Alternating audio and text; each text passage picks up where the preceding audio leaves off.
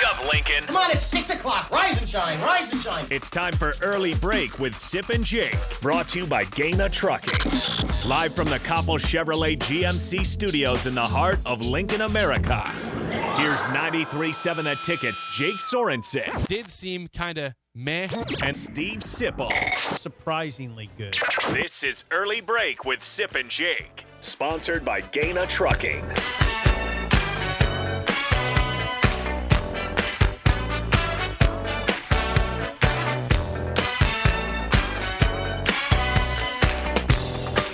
Welcome back to hour two on a Wednesday. Steve Sipple, Jake Sorensen, early break. Fun show so far. Check out the podcast at theticketfm.com. You can always watch and comment on Facebook, Twitch, YouTube, and Twitter.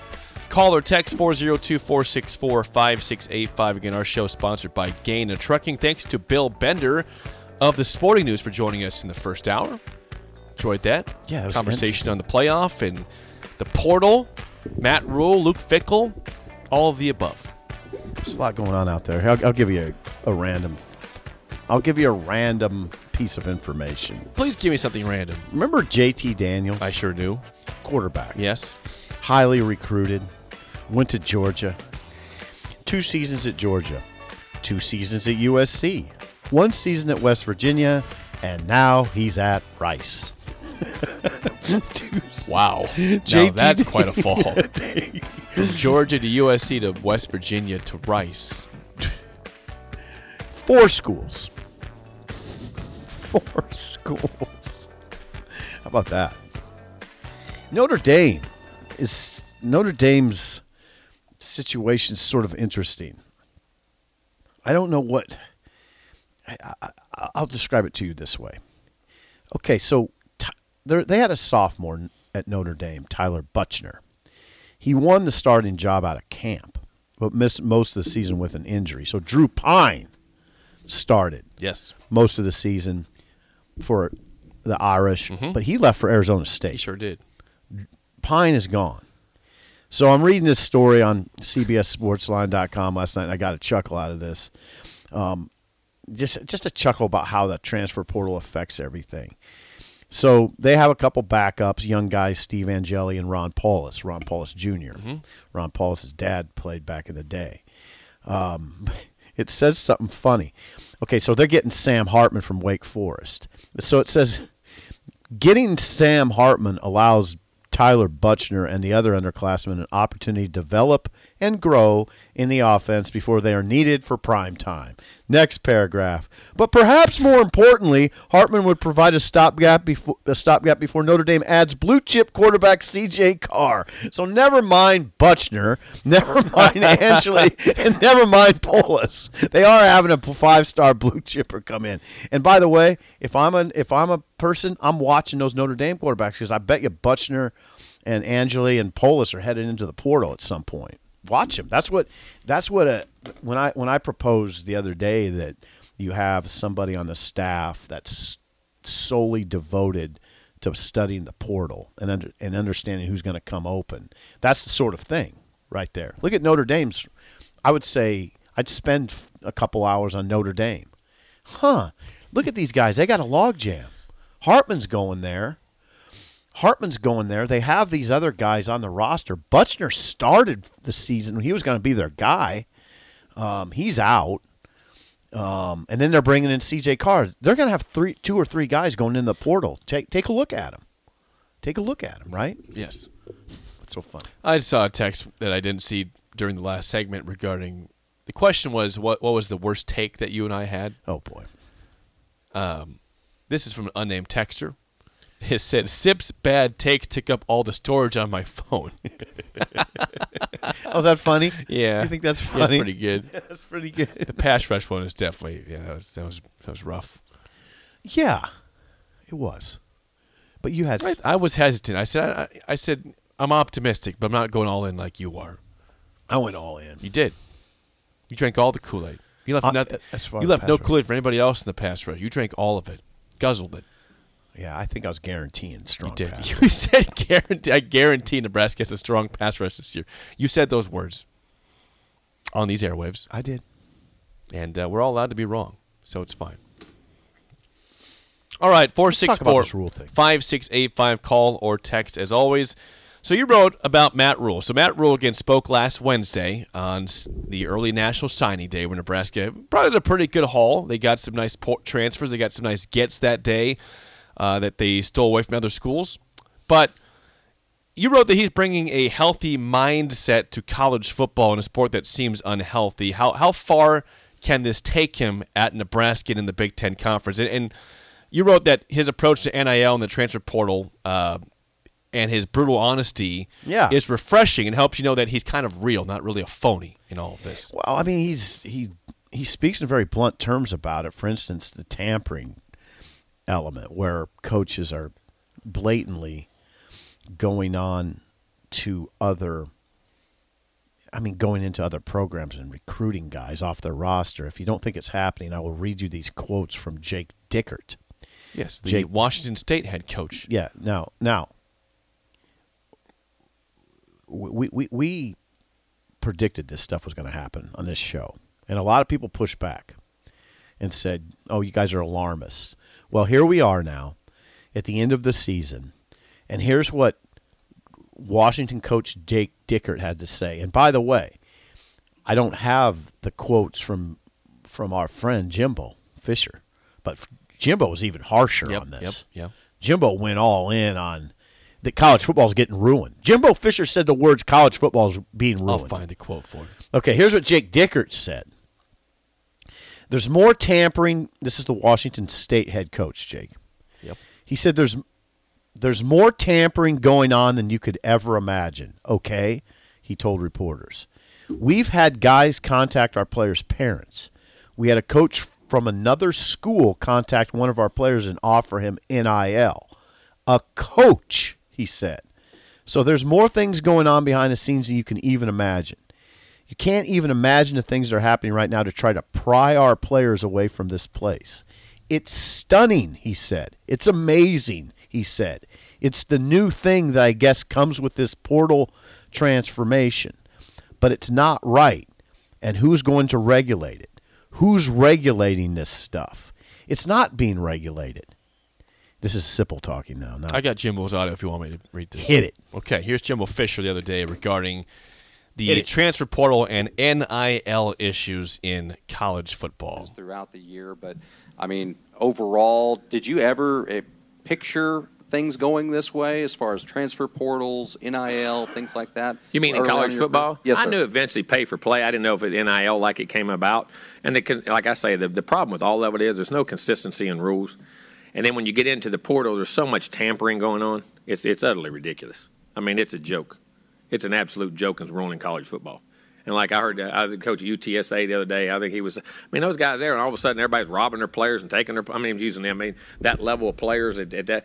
I mean, we this is not good for college football as far as how it's done. I'm not saying being able to transfer is not bad. I'm not saying paying players is not bad. But the current rules and status of how it's done, the way it's done, is ridiculous. I mean, but it is here. So everybody's got the same issues. Everybody's got the same problems, and you know, the ones that keep pushing the rules and breaking them will get rewarded, and the other ones will you've got to keep fight, scratching, and clawing to do things the right way. But you can do it that way and win. Always have. Do, do we think Jimbo's doing it the right way in A&M? Do you think I don't he's know. not I- I doing just- some of these things wha- as well? I just always wonder what the proponents, what the proponents are saying. What are they saying? The people who push back on us when we said it was a joke, when it was coming out, when we said it was a joke, and we got we heard from people on the text line that that said, "Oh, you guys stop with the negativity." What what what what, what are they saying now? Well, I, I mean, selfishly, I think the ones at Nebraska think it's good because it's their chance to get back into the equation here and see we, we can get from. No, but what what how's it helping college football? if I had to speak for that group of people that thinks it's good, it's it's the fact, hey, when you're 18 years old and you're making a decision, you know, you're not always thinking of it four years down the road. Maybe you got stuck in a spot that you don't want to be in, and you should have one time to transfer out and play. That's their take on it. And I, and I there's parts that I that I respect because sometimes you make a bad decision when you go to a school and, and you get stuck there and you and you, you don't you didn't have the best experience you could have had in college. But if you're transferring four times or three times, that's a you problem. That's a you problem. One time, Okay, maybe that's a, a program issue, and I understand. But if you're if you're going to be like JT Daniels for what you said and transfer four, you know, three different times, Four Georgia. Well, he started Georgia three times. Georgia, USC, West Virginia, Rice. That is a you problem, and that's not good for college football. This is what Rhule said. I'm only coaching at Rhule, Matt. I'm only coaching college football because I love this age group and I want to feel like I'm doing something in players' lives and our staff is doing something in their lives. But he said this, Rhule. I can't start off that relationship by saying, "Hey, I want to help you be the best man you can be, but let me go tamper with someone else's roster and start it off by cheating." Which Rhule said is happening everywhere right now. He said it's saddening to me. You hear a lot of coaches say that. The other thing that he said that really struck me, he and this is this is about NIL. And he, by the way, he did say he's thrilled with the NIL setup at the NIL setup, the name, image, and like and likeness setup for Nebraska student athletes. He did say though there's the potential for divisiveness in collegiate locker rooms, and he also he pointed out that a lot of student athletes have major challenges in their lives which are exacerbated by the times. This is what he said. This was a very damning quote about the the evils. How call them the evils of NIL?